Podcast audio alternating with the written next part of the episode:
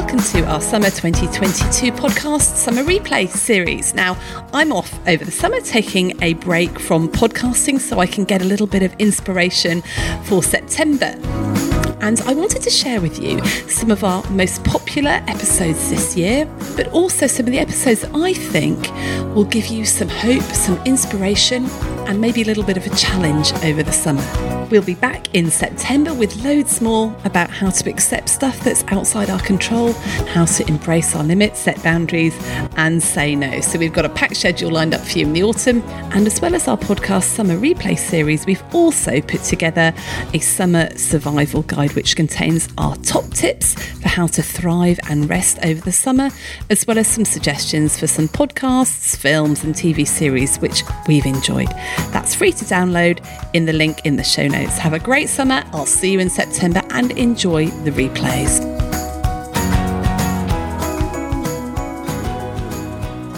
It's fantastic to have with me on the podcast today. In fact, back on the podcast, because I think, Karina, you, you, you, did one a while ago. Um, but we've got Karina Gordon Barnes, and Karina is a coach and trainer, and she's got specific expertise in how to make relationships easier. So, welcome, Karina. It's such a superpower, isn't it? I can just make relationships easier wherever I go with this magic wand. yeah, will you will you come over to my house, please? Sure. Just sprinkle a little bit of magic yeah, anywhere. You know, anywhere with, with teenagers and two cats and and everything, we could we could use it. Um, yeah. So first of all, it's brilliant to have you with us because I always find your wisdom and your insight really, really helpful.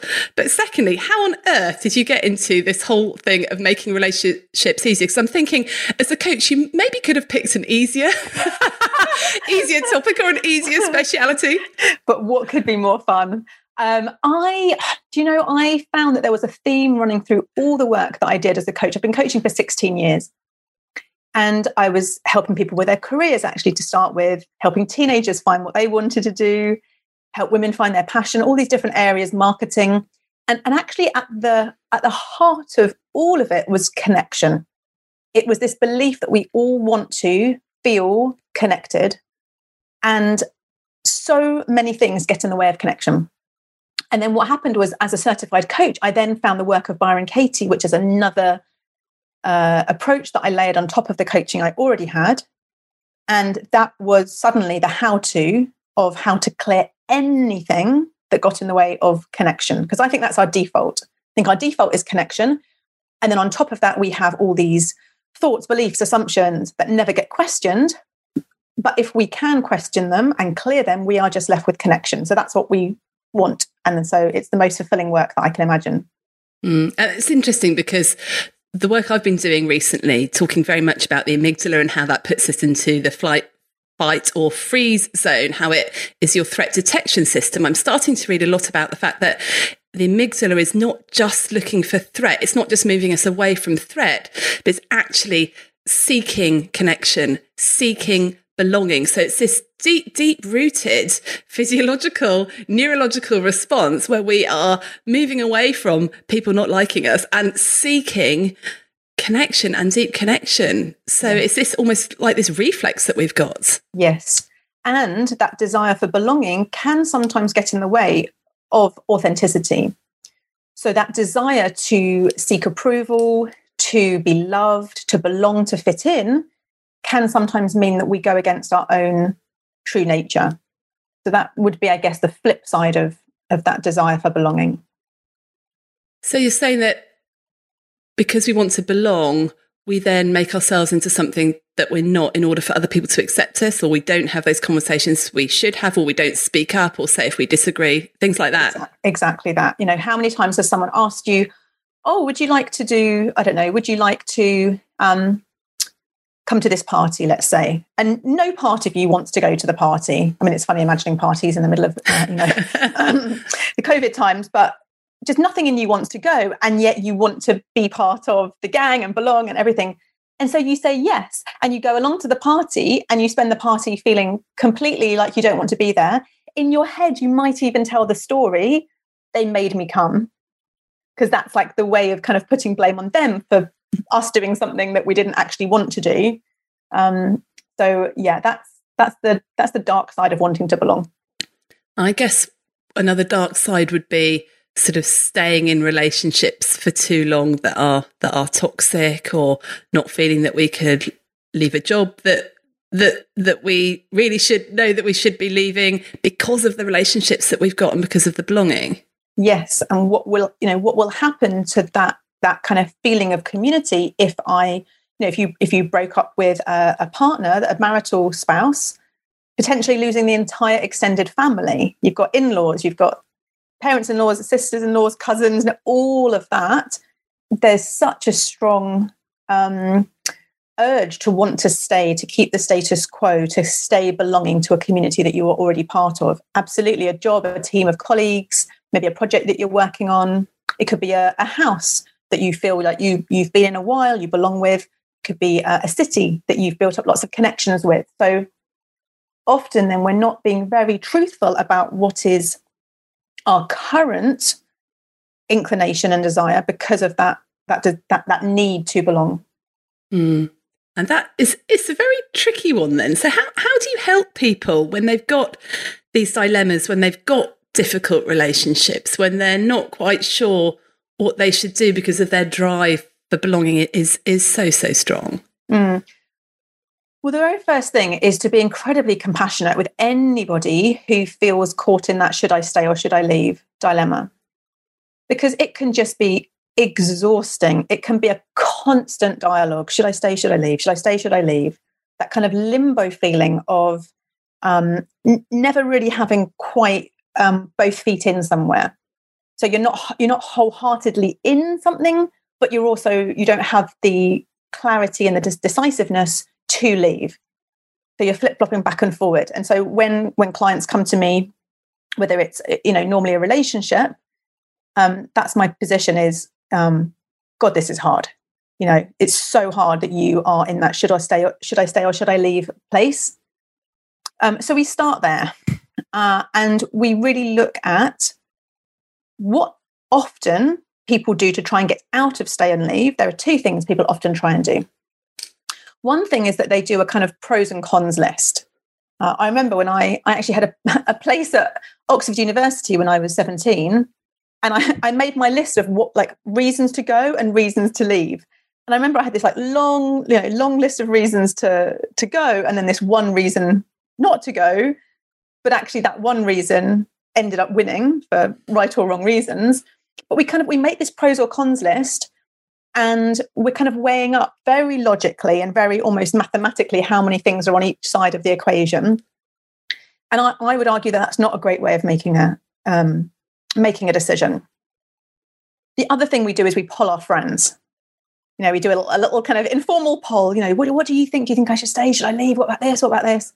And then that's not great because you end up with lots of other people telling you what what to do. And again, you're distanced from what your what you call it, your heart, your soul, your spirit is saying is the right thing to do. So they're the two ways I wouldn't suggest making a decision about whether to stay or leave. Yeah, and I can see. In fact, there's a decision I need to make the other day, and I, I very nearly drew up a pros and cons list. And then I thought, hang on, there's no point because I know what the pros and cons are. I'm still just as stuck because yes. a lot of it is is on an emotional level as well. Um. And I know people talk about using your intuition too. I don't know where I stand on intuition because sometimes mine is completely wrong, actually. yes. Yes. Yeah, I think you make a really good point about that list. You know, you already know the pros and cons. They're already there. That's why you haven't made a decision yet, because you know there are reasons on either side. So just writing them down isn't necessarily going to really help that much. Mm-hmm. So the way that I do work um, it's going to look a tiny bit like a pros and cons list to start with, in that it's two lists, but they're completely different lists. Okay. So the first list is all of the criticisms, judgments, complaints with whatever the thing is that you're thinking about leaving. So if it was a person, it might be he doesn't listen, she doesn't pull her weight, he's not on the same page as me. Um, she doesn't care about me. So you just make that list of all the thing, all those kind of things which just come up, those thoughts which come up in your head, and you take dictation from your mind and you write them down, all your problems. If it's a job, it might be things like uh, my manager doesn't respect me, my colleagues are cliquey, uh, there aren't enough opportunities for, for growth, it doesn't pay enough, mm. um, they don't, is, there's not flexible enough working conditions. So that is your list of all the reasons why it's really hard to stay wholeheartedly in whatever it is you're staying in. You then make another list of all of the reasons, all of the fears about leaving.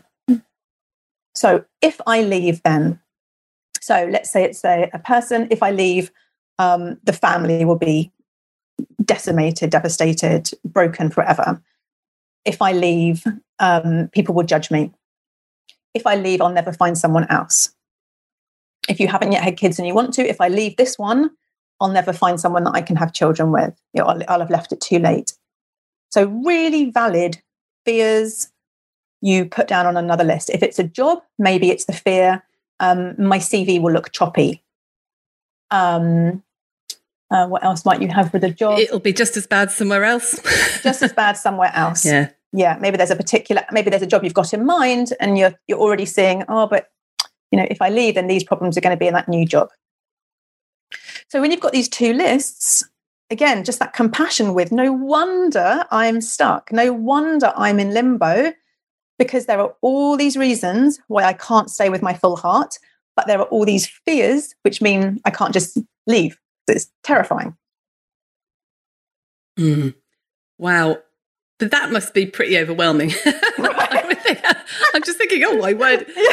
But it's it's good to get it out there. In fact, I was coaching right. someone yesterday about about something and he had all the list of stuff. He had it, he had the list, but it wasn't until we found the reasons behind the thinking and what was actually the problem and really going on. And then it's like, ah, okay, that's the Yes. That is that is the thing. And, and I presume a lot of these things, one or two of them will be the thing, and the others probably don't matter as much. Well, the thing to do is once you've then got those lists, is to go, these are all thoughts. So everything I'm looking at now on my lists, this is not reality. Although some of these things may well be very, very true. I'm not looking at reality. I am looking at two lists of thoughts. Thoughts that wake me up at night, th- thoughts that I, you know, stop me from going to sleep, thoughts that are just rumbling around my head when I'm out for a walk.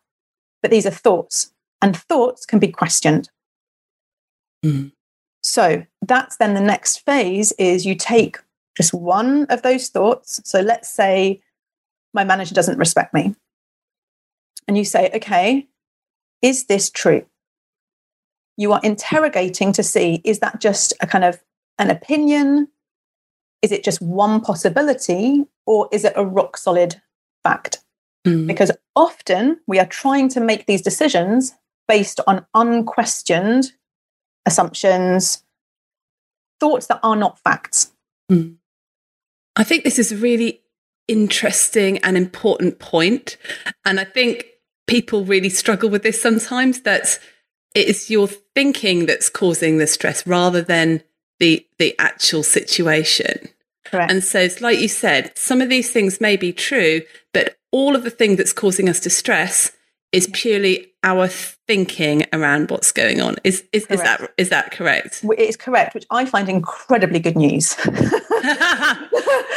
because your thoughts are they are just thoughts. They are interpretations, they're assumptions, they're beliefs. And so many times they haven't been questioned. So when I'm lying there at three in the morning and you know my thoughts are going around, they're not actually being questioned as I lie there. I'm not going, you know, is that true that my manager doesn't respect me? Let me really look at the evidence. Let me look at that time when she walked into the the room and she said, "What's this?"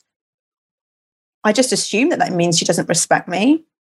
But let me just let me just sit a little bit longer with is that actually exactly what was going on. Could there have been something happening in her world that day? Could it be that that's just her communication style, but actually she really does respect me? You know, I think we've all had those occasions when someone has you know, looked like looked critical, like I've been giving a talk and someone's been sat there like this, like I thought, oh gosh, oh gosh, I think I'm talking absolute rubbish. What's oh no, I better stop talking. And afterwards, they're the first person in line to say, that was amazing. oh my gosh, everything. yeah. And that's just their fate. That's their concentration phase. yes. yeah. I've had that on Zoom, you know, that person that's just looking away constantly thinking, oh no, that person's so disengaged or whatever. And then actually they were making notes on another computer and, you know, it looked yeah, like they were just answering their emails. yeah, yeah. yeah. So there are assumptions that we make. And I get that. I think. Mm. Uh, probably many of our listeners are thinking, yeah, but there are things that are actually going on, like say um, the the workload is horrendous, or say something has happened, like I have got a complaint that has happened. You can't say is that true or not. Yes. So what is it about? Why is it my thinking that's causing problems rather than the actual thing that's causing the problem? Right. Well, let, us so let's get specific. Can we give an example where someone's like, "That's absolutely just true, blanket true." Yeah. So uh, let's say I have so much administration to do on a on a in a surgery that I have to stay for two or three hours afterwards and I get home two hours late every time because yes. there is too much work to do. Yes. Well that it sounds like there's a there's a fact in there. You know, if there is a fact that there is no physical way of doing the work required of that job description, then we've we've got a fact and and, and so the thought in there that I think is the one to be questioned is there's nothing I can do about this. Okay. So if we question that and we say, well, actually, you know, is there something I can do about this? Often, is there a conversation that I can have? It might be quite a brave conversation. It might be quite a vulnerable conversation. And they're two places which we might not want to go. So it's actually easier to go with, oh, this is just the way it is and it's, too, it's impossible and I can't do it, rather than, do I need to have a very vulnerable or brave conversation with either my partner about me coming home two hours late, or with the people I work with, or, or someone somewhere? What is my power? What can I do to, if, if the facts are that it's not going to be the facts that are actually causing the problem, it's that I can't do anything about it, or something like that. Yeah, so it's not the thing that's causing the stress because, like, having two hours extra work, that doesn't cause stress. But thinking it's not fair, right? I'm not going to be able to do it, right? It's always going to happen. Yes, I'm stuck there. It's those thoughts that are causing you the stress, not the actual fact of the thing. Exactly, and those thoughts actually possibly are adding to the work. So those thoughts are possibly, you know, if you're having those thoughts, you're not going to have your full focus on the work, so it might take mm. longer. Um, you might just not be as clear minded because that's all running in the background. So you just you, you can't go, oh, hang on, there's this there's a shortcut I could take, or oh, there's this person that I could delegate to, or oh, maybe there's a different way of doing this that takes a shorter time. Those might be possible once your mind is is clearer of those thoughts. Mm. Okay, thank you. Yes, I just wanted to clear up that thing about yeah it's our thinking that causes the stress, not the actual thing. Because this is where people often get stuck in, in the training that we do, isn't it? When we talk about, look, it's stories in your head. Yeah. It's not the actual thing. It's that lovely quote from Eleanor Roosevelt no one can make you feel inferior without your consent. Yes, absolutely. Okay. So you very much come from the place of you write down your these two lists are your yes. thoughts about what's going on and then you yes. can start questioning them yes and just, and just to go back so just to go back a tiny bit this is very much not about denying reality. Yeah. You know, if your work takes two hours and that is a like so, rock solid fact, then isn't it more powerful to say that is the fact rather than it shouldn't be this way? You know, if we're saying it shouldn't be this way, actually, for me, that is the denying of reality. Because the reality is there is two hours of work and it's just such a more peaceful like you can just feel within you that, that the difference between oh there's two hours of work and it shouldn't be this way and why is it always down to me and this isn't the way it should be? And then versus okay there's two hours of work. What do i want to do about that? Mm. yeah. And this is the difference i think between being in in your zone of power which is in that circle about what you can control yeah. and outside of your your zone of power. Yes and what is in your zone of power often it is um, about being vulnerable, um, about being authentic, about being brave. What is in your zone of power often takes courage. That's the word that I like to think of. when I'm thinking about, okay, in my zone of power, I'm, I've probably been avoiding something that's in my control, in my zone of power, because it takes a whole load of courage. Mm. And it's so much easier to blame others, the situation, the system, life, than actually stepping into, oh, this is going to involve an uncomfortable decision or an uncomfortable conversation. Yeah. And that's not denying that the, the blame is on life or the system or the organization, but actually you can't do anything to change that, you know, right. unless literally you are the, the head honcho. But, you know, everyone has a boss and a boss and a boss and a boss. So there's limited amount that you can do to change the wider system. So the only thing you really are in control of is is what you do. Yeah. Your own actions. Yeah. And and that's what, you know, questioning these assumptions. Let's say it's a romantic relationship, you know, he he should pull his weight more. It's a very common one. Um, not to be too gendered, but that does tend to be that direction. You know, he should pull his weight more. Okay, well, what is the reality? And then what can I do about it? What is the conversation that I need to have? what is the responsibility that I need to relinquish? And if it doesn't happen, it doesn't happen. And then we deal with the consequences of that um, rather than, well, he should pull his weight more. Doesn't, it's, it's ineffective. It doesn't do anything. Mm. So if we, let's, let's go back then. So you were saying the first thing you did is question the thought. Is it, is it true or not? Yeah, so we go right back. So first of all, mm. compa- compassion for being yeah. in a should I stay or should I leave predicament because it, yeah. it sucks. yeah. Number two is the list of all the reasons, all the all the complaints yeah. and all the fears. Mm-hmm. So complaints that make it hard to stay, fears that make it hard to leave. And then you question things on either side. So you you question, you, you sit with, literally, you sit with, you know, is it true that he doesn't pull his weight? And you interrogate it as if you have no agenda. You are just looking for the sake of truth you know, is that you know, is that true that he does not pull his weight? You'll notice that your mind brings images, brings scenes of the kitchen, the you know the bins, the laundry room, wherever wherever your mind pulls images for. You're going to find loads of loads of images that say yes, yes, yes, yes, yes, yes. He doesn't pull his weight. Okay, and you say, okay, is it true? Is it true? Can I find any evidence that it might not be completely the whole truth? okay, I suddenly see him doing this. You know, he drove here, and I suddenly see he cooked this meal, and I suddenly see that he um, fixed this, and and it just starts to break the um, the the kind of blinkeredness of this is the way it is, and that's all that there is, and it becomes a little maybe grayer in a in a good way, you know, a little less black and white. And you start to just notice that softening, like, okay, there's there's more going on here than I at first thought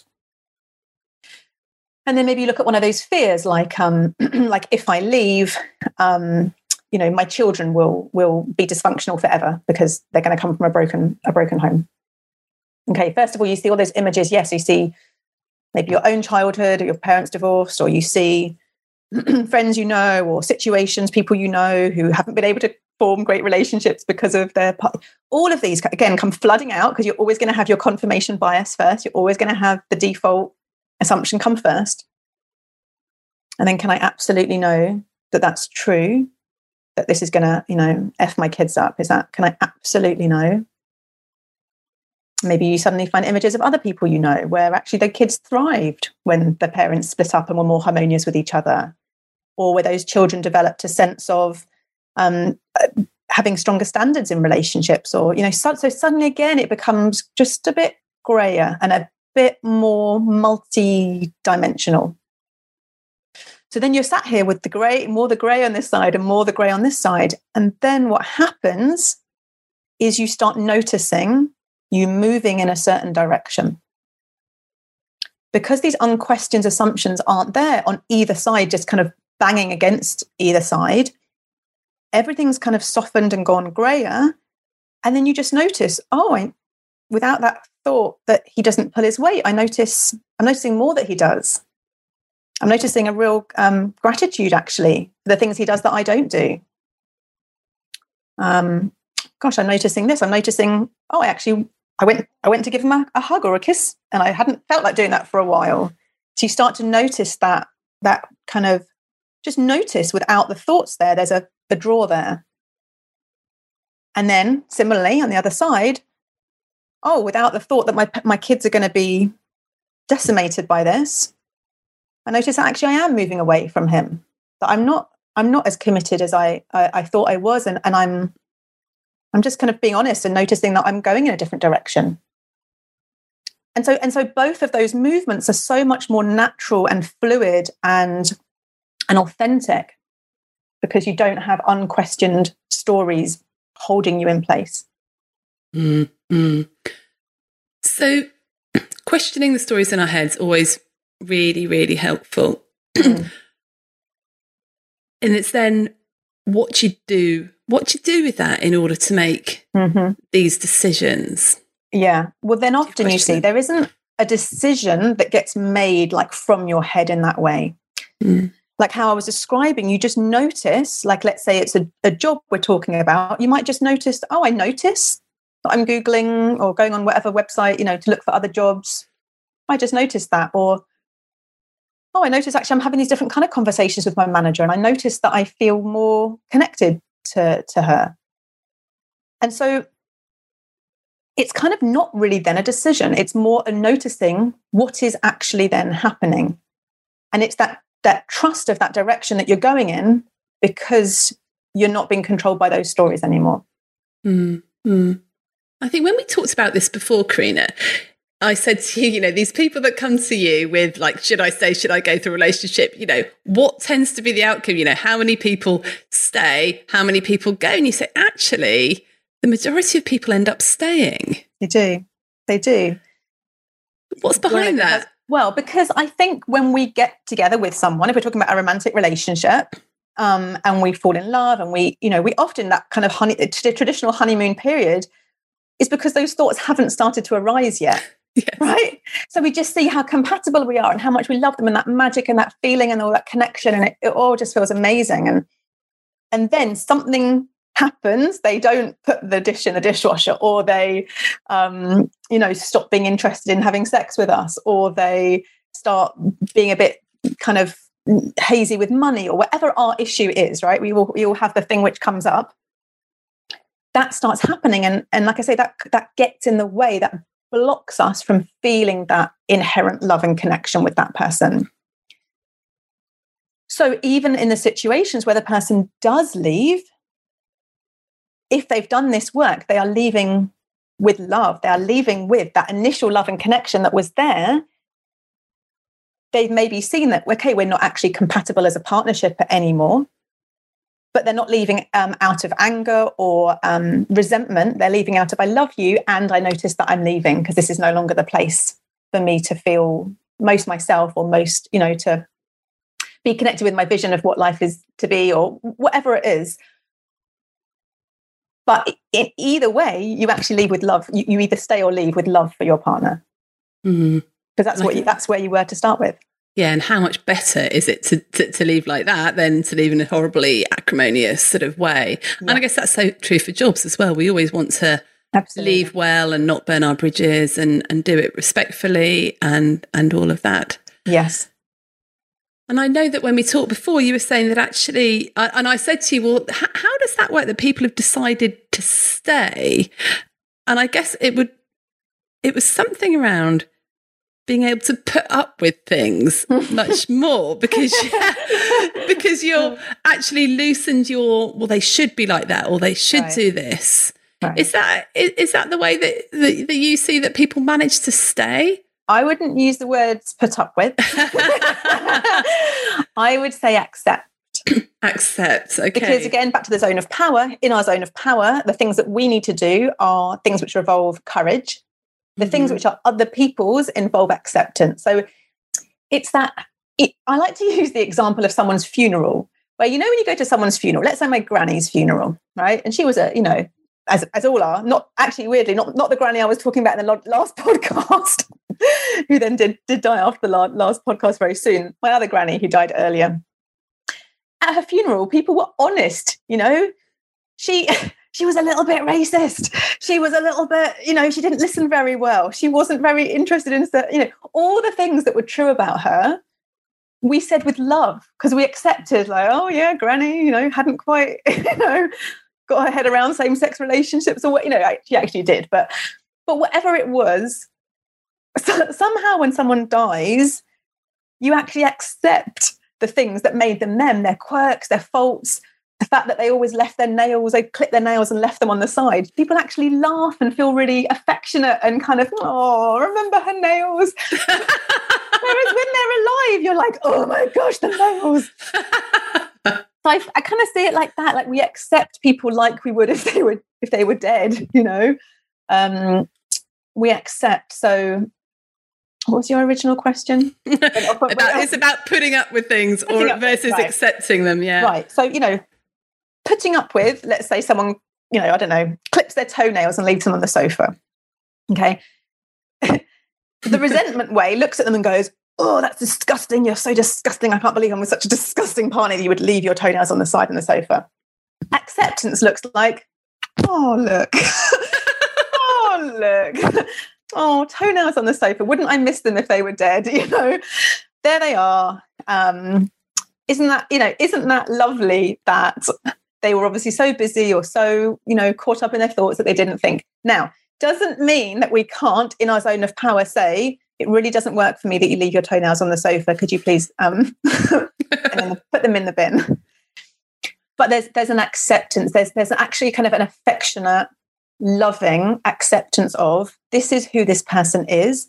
This is all that is true about this person that is completely outside of my power. And I, I notice that I'm still staying. I notice that even with all these aspects, I notice that I'm still staying. There's something about that love that's keeping me keeping me here. Mm.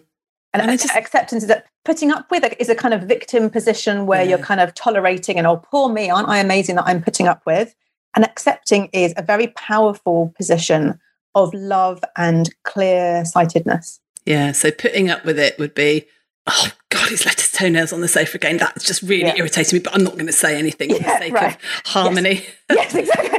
All this harmony that I'm feeling on the inside. Yeah. Except because, oh, look, there goes that pile again. And then I have a choice, don't I? I have a choice whether to say, darling, that's disgusting. Yes. Or just sweep them up myself. Sweep them up myself, move the me. bin nearer, put a little toenail dish on the sofa, you know, what, all the things that are in our power. We have so mm. much power when we actually see reality as it is, not constantly kind of behind this veil of, well, it shouldn't be like this, they shouldn't be like this, they shouldn't be like this. Mm. I think it's that should word yeah. that is just just gets you. I, I remember because I've mm. done some sessions of the, the, the, work with you, Corrina, and I was yeah. sat in a before COVID, sat in a cafe doing some work. It was really lovely, and and a woman came in with a baby that was screaming. Yes. yes. It was screaming its head off, and it started to. I get quite affected by noise. It just started to really irritate, and this baby was obviously very distressed, yeah. you know, and mm-hmm. uh, obviously in a complete lack of empathy, you know, not thinking back to my three kids when I would have been, you know, knackered and tired and just thinking, I just need a coffee.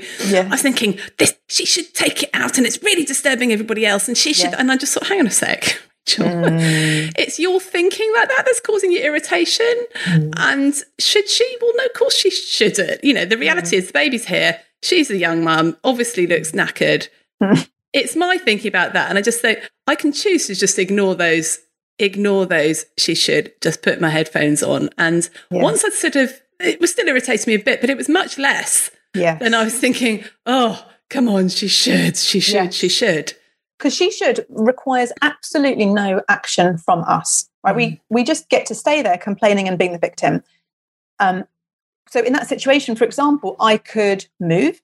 I have that power sometimes we completely forget we have that power. Yeah, yeah.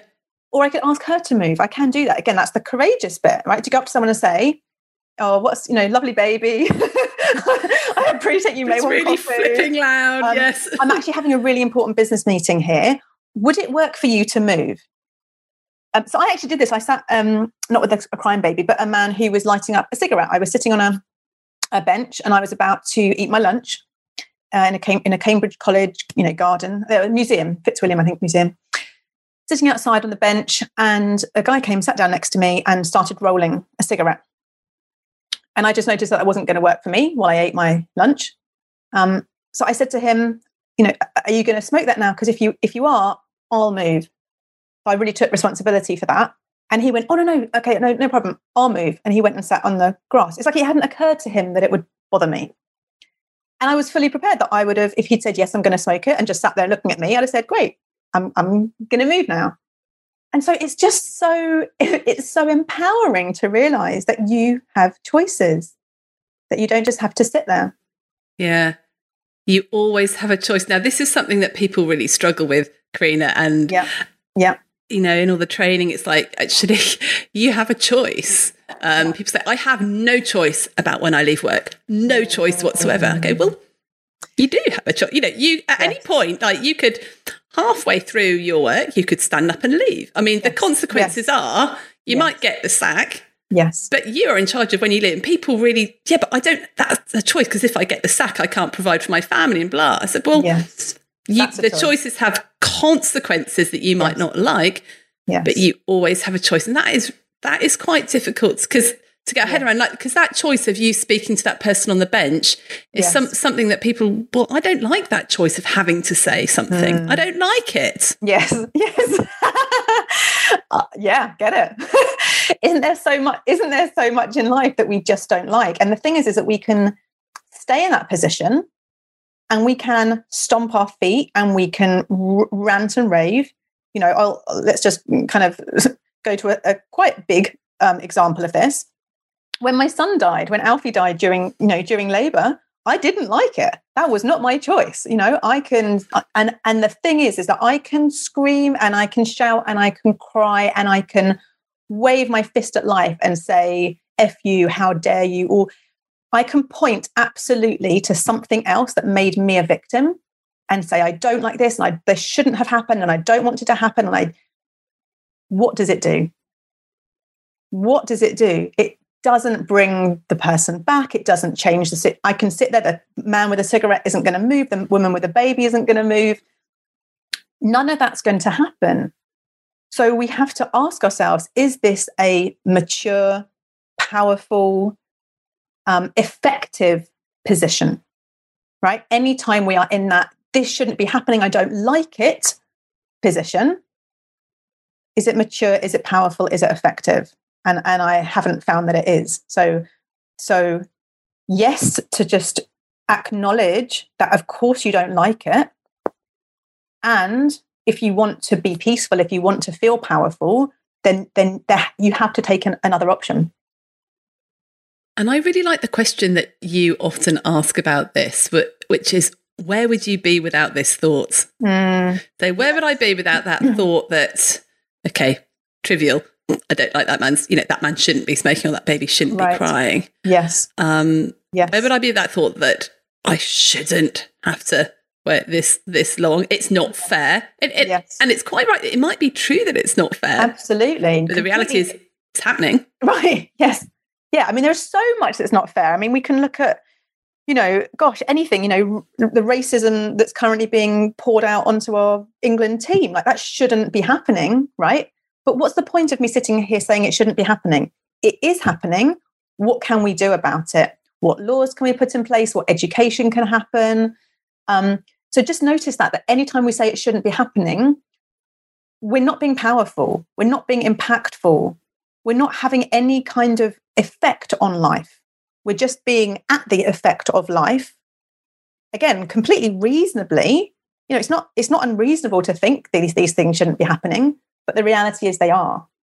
Mm. And I guess it is okay to feel the emotions around that, isn't it? Like so when oh, yeah. when Alfie died, obviously so oh. much sadness. Yes. And actually, more authentic sadness was enabled, like real, pure, beautiful grief was enabled because I didn't keep the story this shouldn't have happened. This shouldn't have happened would have kept me in a kind of kind of pretend grief where I'm kind of, this shouldn't have happened. Whereas, okay, well, it has happened. How do I want to be with that? Allowed me just to to cry and to love and to feel and to connect and to do things um, whether it's you know like educating around bereavement care for, in maternity or you know sharing his story with others that in, it enabled me to be powerful because i was facing reality as it actually was not as i thought i wanted it to be mm-hmm. and so i think it's interesting when, when you say that people sort of end up quite a lot of the time staying with their partners or staying in the job or staying with that friendship because I'm presumably it's not all about should I leave a partner sometimes it's no. like a toxic yeah. family relationship or even a colleague or a work or a friend or something like that it's they are able to stay because when their friend or their partner or their work does something that previously would have eaten them away at their core Yes. Now they're just saying, "Oh, look at that." yes, absolutely. Like, oh, isn't that interesting that that's happened? And again, like, you know, is this something that I want to do something about? Again, is there a conversation or an action that is courageous that I need to take? Um, or is this just about me going, you know, not my business, not my zone of power, not my lane, whatever you want to call it? That's just them being them, doing their thing. And so, what I see when people stay after doing this kind of work is that they stay with more love, acceptance, a kind of recommitment. It's a kind of, you know, re- renewing your marriage vows or um, recommitting. So, sometimes, for example, people have worked with me who aren't yet married and haven't had children. And soon after our sessions, they do get married to the person that they weren't sure if they were going to leave. And then they do go on and have children if that's what they choose to do. And it's the, the key is is that it's with choice. It's with power. It's like not just oh well we might as well get married because we've been together a couple of years and that's probably what we should do because we're in our mid 30s and it's like oh i've actually re i've seen this person through new eyes. I'm experiencing them completely afresh i'm remembering not just what brought me to them in the first place but all these things and ways in which they've changed that i thought were negative but actually i'm seeing the benefit of. And oh my gosh i want to marry them. And oh my gosh i want to have you know build a family or build whatever other, other projects with this person. So it's it's like it's really not just kind of staying two feet in but like jumping two feet in. Mm, mm. so that's that rather than trying to change that person you suddenly start accepting who they are quirks foibles and all yes. And it's about changing the story that we're telling ourselves in our heads and staying in our zone of power about where we have got the choice about about what we do. Absolutely. Mm. and, and I, sometimes that that makes you slightly more what the word?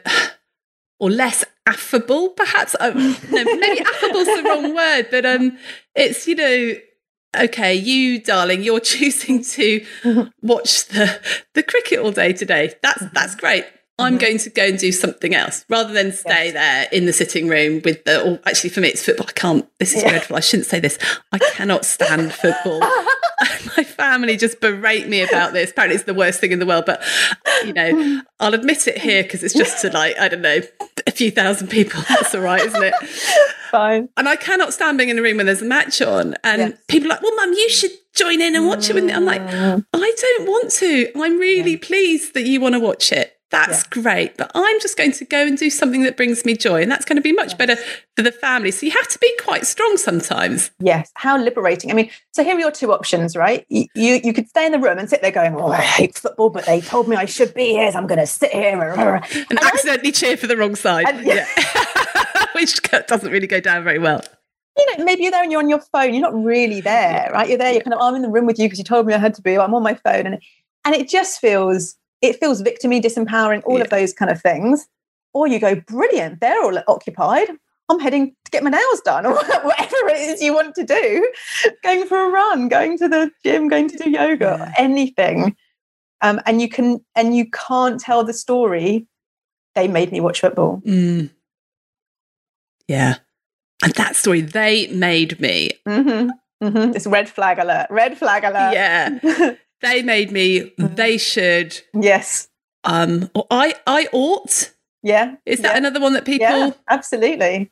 Because at the end of that is some kind of fear, right? I ought to, because otherwise, and then how would you finish that sentence? You know, because otherwise they'll think I'm a killjoy. Otherwise, there's some kind of fear.